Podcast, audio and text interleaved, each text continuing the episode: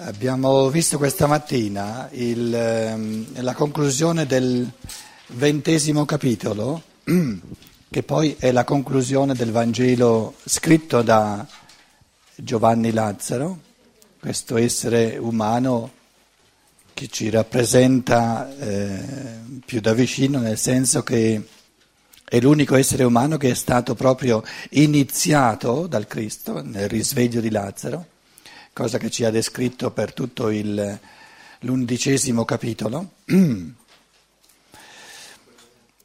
Se, eh, perché lui dice qui ora, al versetto trenta, molti altri segni fece Gesù in presenza dei suoi discepoli. I segni sono qualcosa che si vedono, che si vede. In altre parole, eh, diciamo, intende dire, dopo che Gesù di Nazaret, il corpo in cui il Cristo inabitava, è morto, sepolto, ci siamo anche eh, posti le domande, la domanda come, eh, che fine ha fatto la materia, proprio la materia minerale, diciamo, di questo eh, corpo fisico, che è poi la destinazione di, tutta, di tutto l'elemento materiale, e, e ci siamo detti, il ripieno di materia, che non è il corpo fisico, è soltanto, è soltanto la materia, evidenzia quelle correnti, quelle forze formanti che sono la vera realtà spirituale del corpo fisico e che eh, con un termine tecnico dell'esoterismo si chiama il fantoma. Cioè il fantoma è una realtà sovrasensibile che a certi livelli di visione spirituale si vede, no?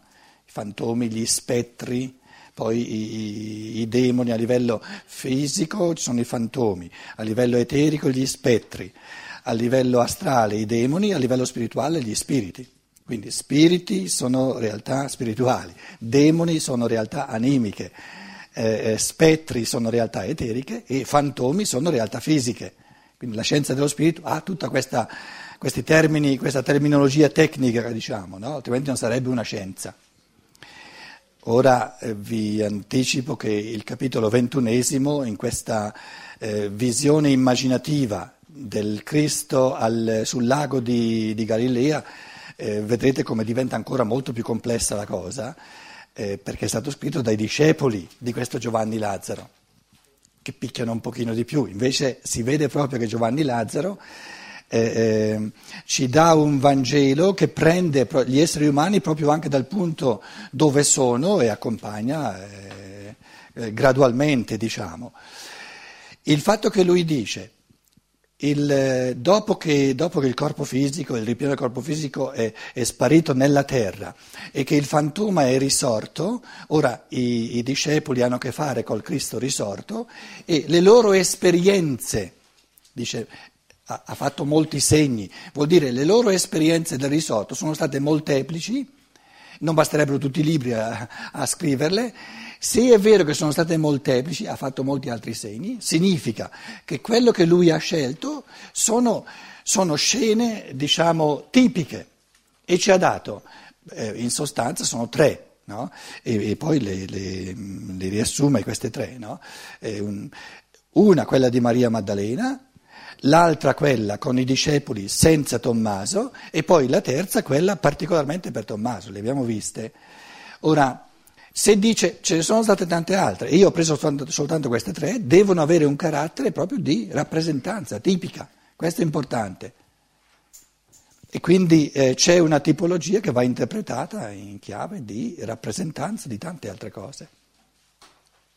E vedremo per esempio il, il, il, il capitolo ventuno eh, ha anche una struttura, eh, beh, se, non c'è, se non c'è il modo di, in, di trovare un, una certa struttura di lettura, le, tutto l'insieme dei particolari diventa talmente complesso che alla fine uno non si, diventa, diventa un po' arbitrario poi quello che si dice.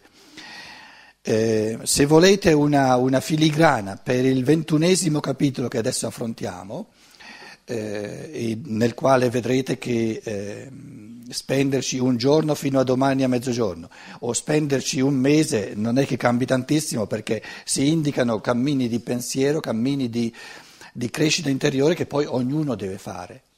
E perciò, in effetti, il Giovanni Lazzaro ha già finito di parlare. Al ventuno lascia parlare gli altri, è un po' una specie di aggiunta, no? Quando il concerto è stato bello, eh, bis, bis, bis, e allora si dà una piccola aggiunta che non era prevista nel programma.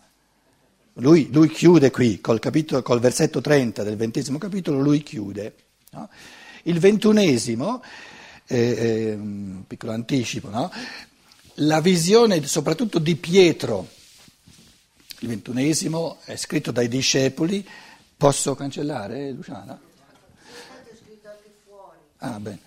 Eh, dunque, dal, dai versetti, parlo del capitolo ventuno, visto che andremo un pochino per sommi capi nella complessità, eh, a maggior ragione un orientamento generale. Capitolo ventuno, versetti uno a quindici, sta in primo piano il livello immaginativo, è una visione, un'esperienza di visione immaginativa sul lago di Galilea, dove Pietro è il protagonista, uno a quindici, quindi livello immaginativo.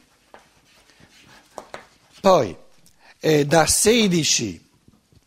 pochi versi, da versetti da sedici, eh, aiutatemi voi, a, da, da, anzi uno a quattordici, uno a quattordici, poi quindici a diciannove, uno a quattordici, quindici a diciannove, tutto il discorso Pietro mi ami tu spiritualmente più degli altri, no, tu lo sai che io ti amo con inclinazione animica. Poi la seconda domanda, mi ami tu? Allora non dice più più degli altri, ma mi ami semplicemente, no, tu lo sai che io eh, non, non, non agapo, agapas me, io ti amo di un amore animico.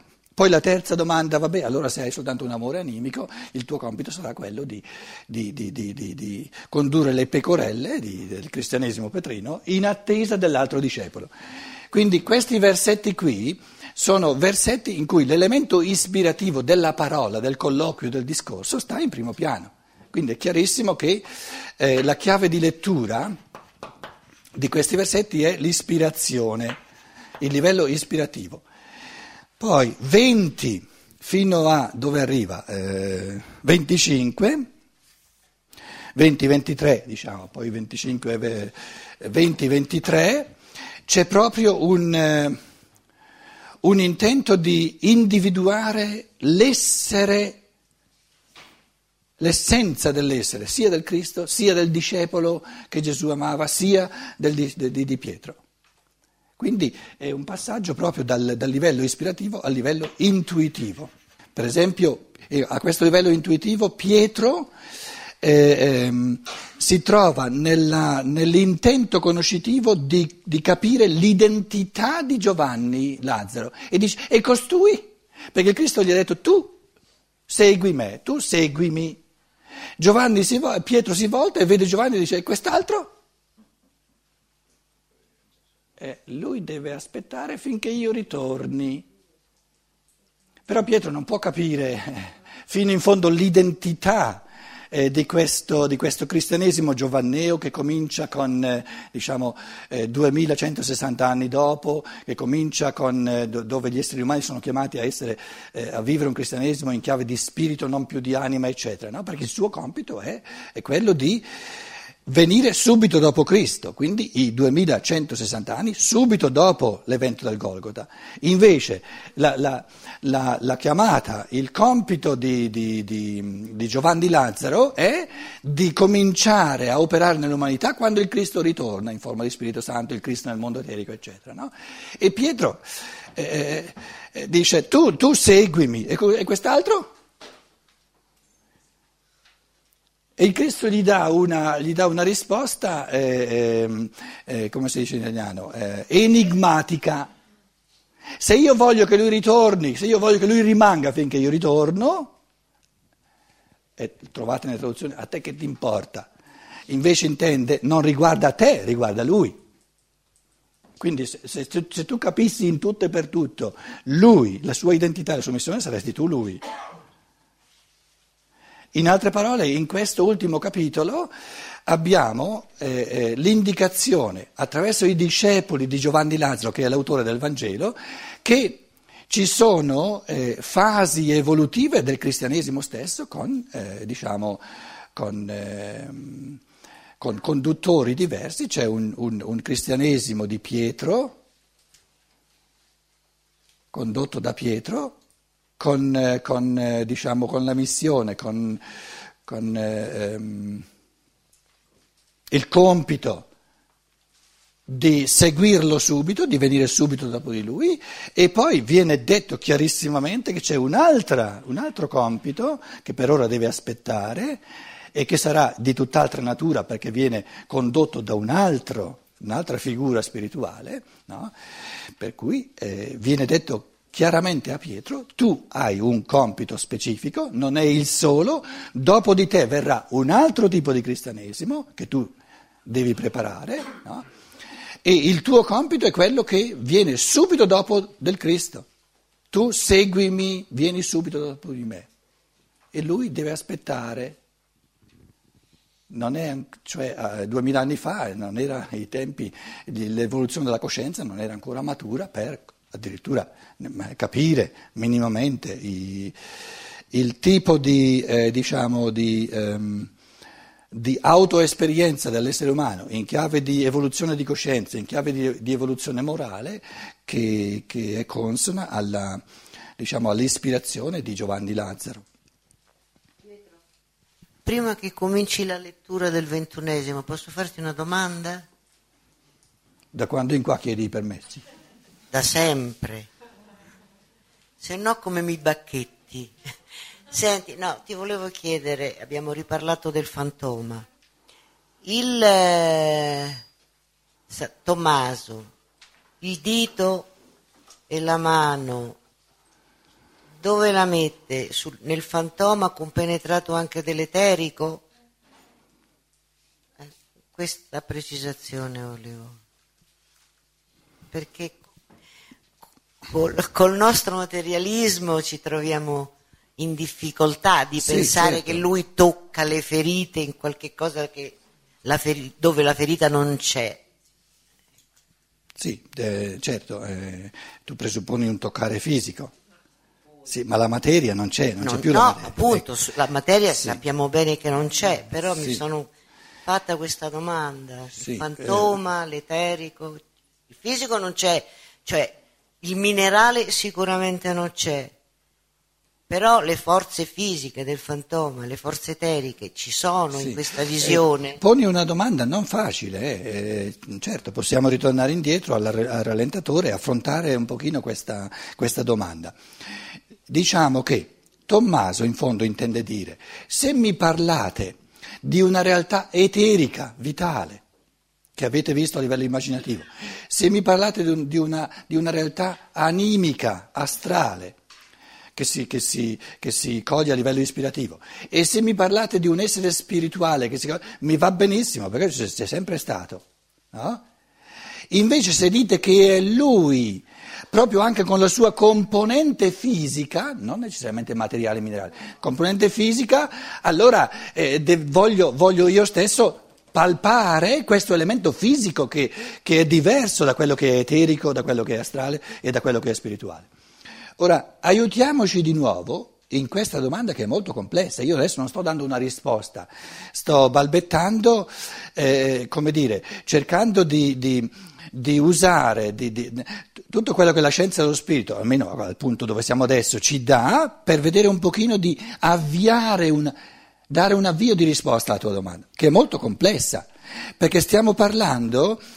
Eh, eh, Tommaso è il discepolo che dice: ma eh, realtà eteriche, realtà astrali, realtà spirituali ci sono sempre stati, i morti, oh, ogni morto è una realtà eterica, una realtà animica, una realtà spirituale, nulla di nuovo, ma qui la risurrezione, il nuovo della risurrezione di Cristo è, sono i misteri del corpo fisico, questa è la cosa nuova. Allora lui dice, Tommaso dice: mi convincerete che avete visto lui soltanto se Eh, io riuscirò io stesso però a, a, a fare l'esperienza, a venire in contatto con la realtà del suo corpo fisico, che non intende dire la materia, intende dire il fantoma. Adesso tu chiedi: ma eh, eh, come fa il fantoma a portare le, le ferite? Prima di tutto diciamo che... Anche perché è rigenerato quello che, che risorge, il fantoma ripristinato. Sì, sì, sì, sì, sì, certo, certo. Eh, ma sta attenta che, che, che anche per, anche per eh, anche il vedere il fantoma eh, non è un toccare fisico, eh? Allora, un, un, una specie di, di aggancio, diciamo, no? È, vedo una pianta in crescita, la forza, le correnti vitali ci sono, e se io avessi, se, se una persona ha la capacità di assurgere a livello immaginativo, le vede, ma non c'è nessuna esperienza di urto. Quando tu invece entri in un campo magnetico, non vedi nulla se non c'è la materia che ti evidenzia il campo magnetico, però c'è un'esperienza di urto. Questo è l'elemento diverso a cui, a cui Tommaso vuol, vuol dire, no? Dove si parla delle, delle forze formanti, non di metamorfosi eteriche, quelle sono più leggerine, non ti, non, non, non ti danno nessuna esperienza di urto. Però ci sono forze elettromagnetiche, le conosciamo, elettromagnetiche eccetera, no? Parliamo di, eh, ho parlato l'esempio del magnetismo, ma anche le forze elettriche eccetera, se tu una scossa elettrica te la pigli è proprio una, una, un'esperienza di urto enorme di qualcosa che però non si vede. Leggi fisiche. Eh, è proprio questo il mistero de, de, di ciò che è fisico. In altre parole... Forze vitali di trasformazione non urtano e perciò ci vuole un'evoluzione molto maggiore per coglierle a livello immaginativo. Invece l'evidenza che si tratta di forze formanti che formano, che formano forme fisse, siccome queste forme sono fisse, tu entri nell'elemento di urto, ecco il palpare, l'elemento di urto proprio. Capito? Ti, ti dà una scossa nel tuo corpo fisico. La scossa nel corpo eterico la devi vedere a livello immaginativo, ma non è una scossa, non è paragonabile perché non è una scossa, è, è una visione. Sono immagini come le immagini dello specchio, non ti urtano. Ma Tommaso come faceva a sapere questo? Non se ne è mai parlato con l'insegnamento. Ripeto la sua domanda perché sennò non ci sente nella registrazione. E Tommaso come faceva a sapere queste cose? Non se ne è mai parlato. Se ne è parlato. La domanda come? Di Roberto. Sì, sì. Torniamo indietro. Certo che se ne è parlato. Tu o non c'eri o te lo sei dimenticato. Torniamo indietro a metà del Vangelo, proprio dove nell'undicesimo capitolo parla di Lazzaro, della, del risveglio di Lazzaro, che si tratta di lui, dello scrittore di questo Vangelo, no?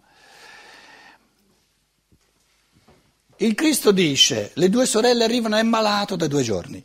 E il Cristo dice, aspetta altri due giorni perché bisogna risvegliarlo al quarto giorno. E prima dice, ve lo ricorderete, prima dice, Lazzaro dorme, e loro dicono, ma eh, se dorme è tutto a posto, no? Che stanno a fare tutto sto putiferio le due sorelle. Allora, non hanno capito, siccome, siccome i tre giorni e mezzo di iniziazione era proprio un, diciamo, un... una soglia dove il corpo eterico fuoriusciva dal fantoma, vedi? Fuoriusciva dal fantoma in, in parte, in buona parte, e l'inizia, l'iniziatore sapeva benissimo quando doveva richiamare, no? Tutte le forze eteriche dentro al corpo fisico, altrimenti il fantoma, eh, come dire, eh, non, aveva, non avrebbe più, più avuto la possibilità di, di tenere insieme la materia, avrebbe mollato la materia e sarebbe morto veramente. A quel punto lì, se vi ricorderete, verso l'inizio dell'undicesimo capitolo, dove si tratta di questi misteri, dove prima il Cristo dice Lazzaro dorme e non capiscono, dopo dice Lazzaro è morto e loro dicono vabbè, se è morto non c'è più nulla da fare. Se dorme va tutto bene, se è morto non c'è più nulla da fare. Però il Cristo vuol fargli capire, se loro cap- sapessero già esattamente i misteri dell'iniziazione, dove bisogna stare attenti a non tirar fuori dal fantoma tutte le forze dell'eterico, altrimenti veramente muore, l'unico che ha avuto un intuito che si tratta di un tipo di morte particolare è stato Tommaso che dice andiamo a morire con lui. E questo accenno al Tommaso ci fa capire Tommaso è quello che è più, più vicino di tutti questi dodici, a parte Giovanni Lazzaro che lui l'ha fatta l'esperienza, ai misteri della soglia tra morte, del, del, quando ancora non è morto, perché le forze eteriche, le forze vitali sono ancora congiunte con le forze del fantoma, e quando arrivi al punto che ormai si tirano fuori a un punto tale che, che muore veramente. Andiamo a morire con lui. E lì eh, Tommaso dimostra di essere quello tra i dodici, perciò viene chiamato Didimo. No? Questa interazione, proprio di, di, di questa, questa polarità tra spirito e materia, no? E diciamo, diciamo fantoma in quanto forze formanti, e, e, e forze formanti sono, sono diciamo, lo stadio ultimo delle creazioni dal nulla. Lo spirito crea dal nulla e ma poi diventa, ciò che è spirituale diventa animico, poi diventa eterico, poi diventa fisico. Quindi c'è una specie di polarità proprio tra, diciamo, tra l'uomo Lazzaro e l'uomo Tommaso. Tommaso è, dimostra adesso proprio nella, nel, nel, nel, negli incontri col risorto di essere quello che capisce di più i misteri del fantoma e dice, ma lo dice proprio... Eh, Eh, il Vangelo te lo dice che, che, che Tommaso, il Didimo, è quello che ha questi pensieri, gli altri non ce li hanno. E Tommaso gli dice, non mi importa, non, non mi basta che l'abbiate visto, voglio toccare. Scusa, ma allora c'è un fantoma prima di quello di Gesù, di quello di quello di Lazzaro è già un fantoma. Il fantoma ce l'ha ogni essere umano. Il fantoma, il fantoma c'è in ogni essere umano ed è l'organismo di forze formanti fisiche, con leggi, con leggi, con leggi eh, di, di fisica. Questo è il fantoma. Sì, però il fantoma di Cristo... È, è, il, è il fantoma perfetto. È un'altra cosa. No, non è un'altra cosa. È una prima cosa, voglio dire. No!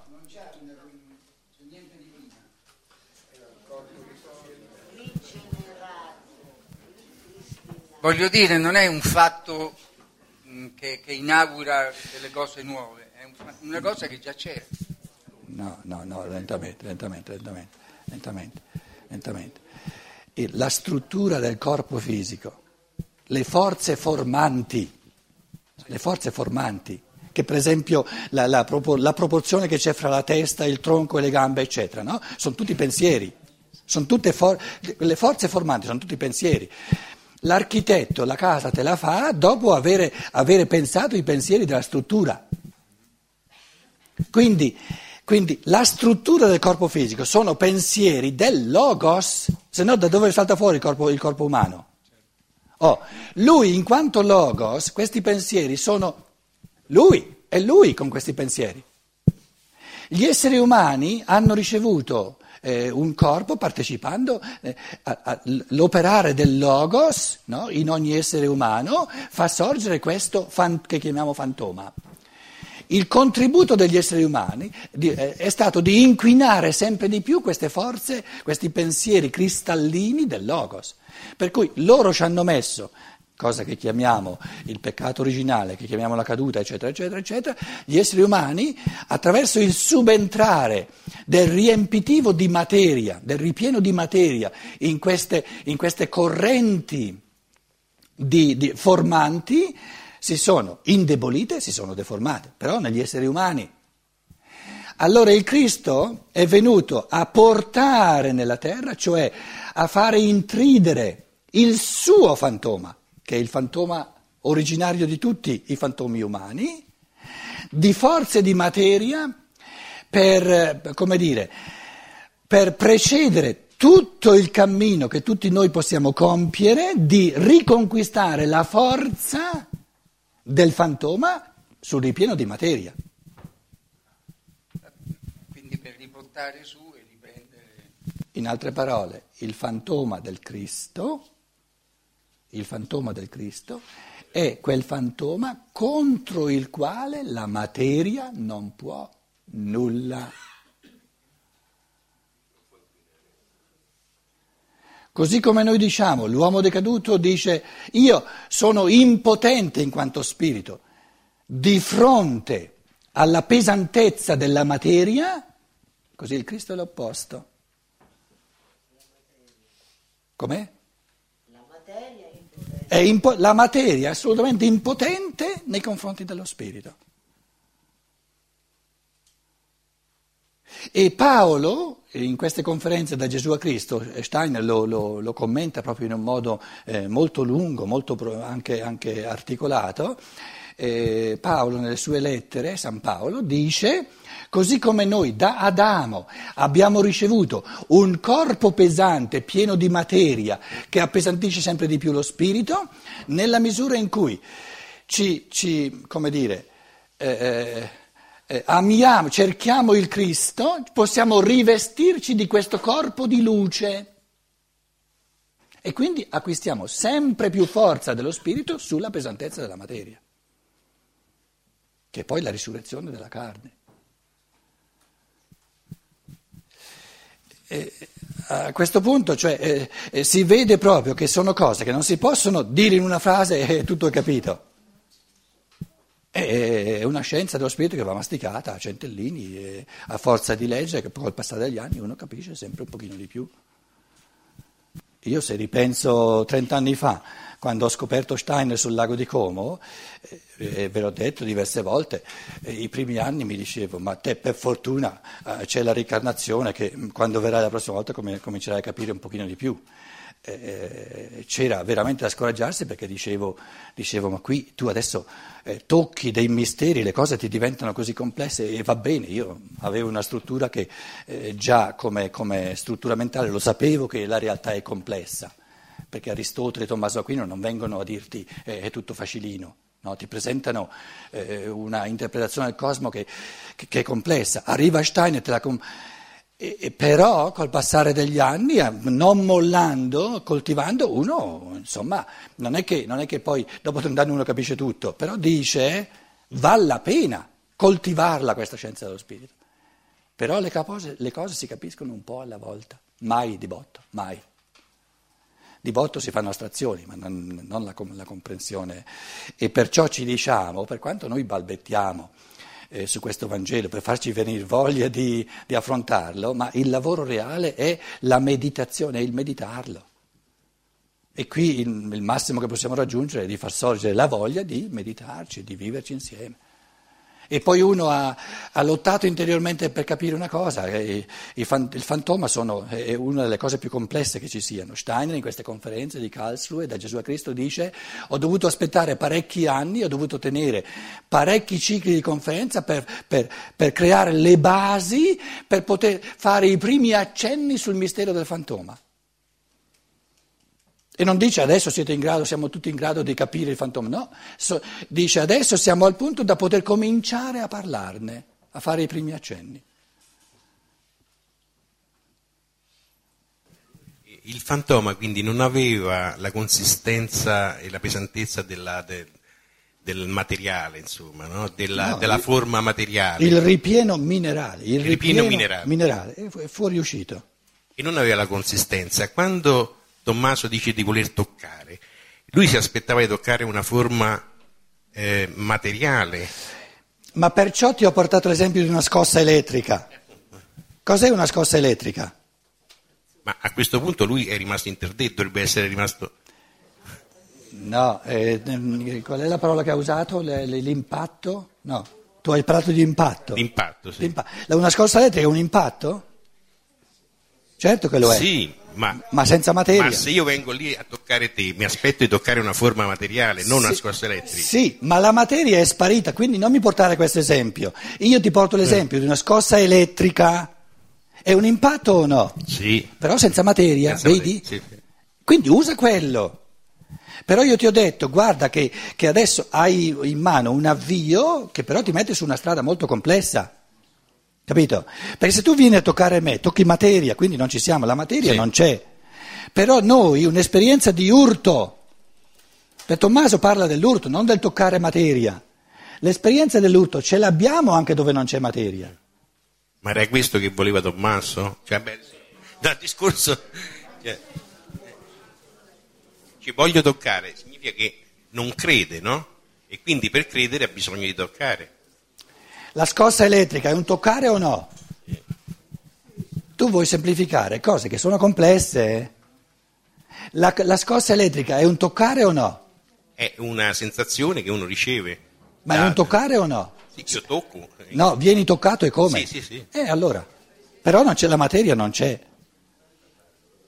Però non si può semplificare ciò che è complesso. È complesso. In altre parole, ci sono cose che non esiste la rispostina, adesso ho capito, ho capito tutto. Scusa, eh, voglio solo finire la mia domanda. Eh, le ferite, cioè... Le ferite rapportate al fantoma e se c'è una traccia anche nell'eterico. Io sono partita, c'è il fantoma ma c'è anche la presenza dell'eterico, tanto in quanto su questo fantoma che è riportato la condizione primigenia purissima, però le ferite, eh, perché lui sì. mette il dito nella ferita. Ma noi continuiamo a, a, continuiamo a immaginarci cose fisiche.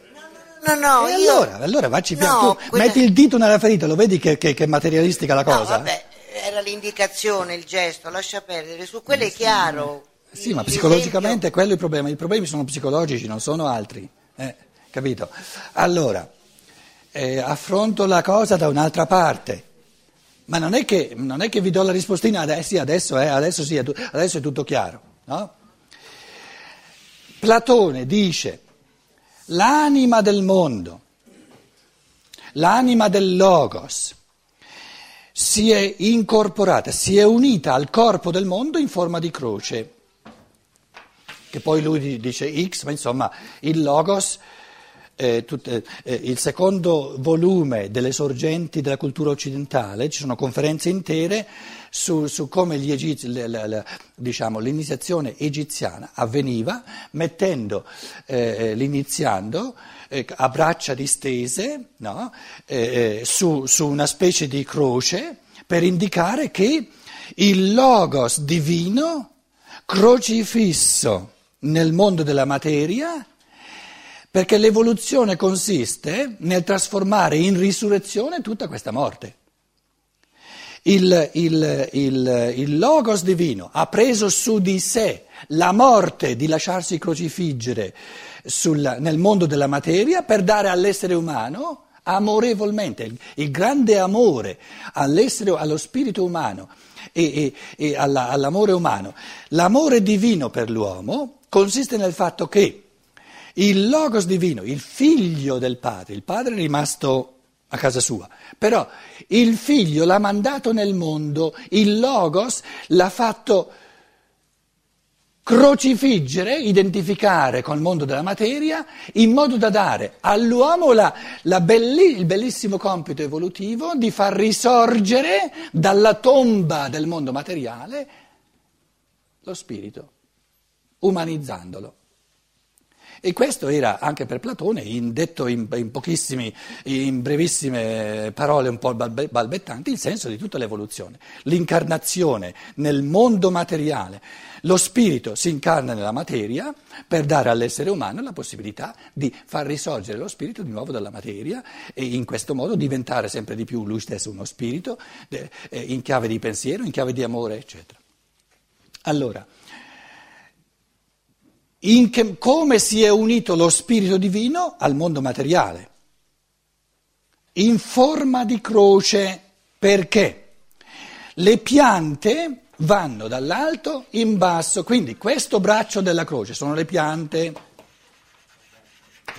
gli animali vanno da destra a sinistra, no? Ogni animale, il, eh, le correnti fondamentali di un animale sono quelli che attraversano il suo dorso, no? E il dorso dell'animale non è eretto, ma è destra-sinistra. Quindi questa, questa è, diciamo, eh, l'animale, quindi tutte le correnti, tutti i pensieri divini tutti i pensieri divini. Si esprimono i pensieri, eh, non i sentimenti divini, non l'amore divino, ma i pensieri divini si esprimono nelle forme delle piante che nascono dalla terra, dall'alto al basso, tutto, com'è? Dal basso all'alto, tutte, tutti gli animali, quindi tutto, tutto l'astrale, è il mondo astrale, l'animale è il mondo astrale, delle passioni. No? Tutto il mondo astrale si è incarnato sul braccio ver- eh, eh, orizzontale, le piante, tutte le correnti di vita su, sul, sul braccio che va da su, da giù a su, e l'uomo è come una pianta eh, invers- rovesciata, l'uomo, no? eh, per cui tutte le forze, tutte le forze che ci sono nelle radici, no?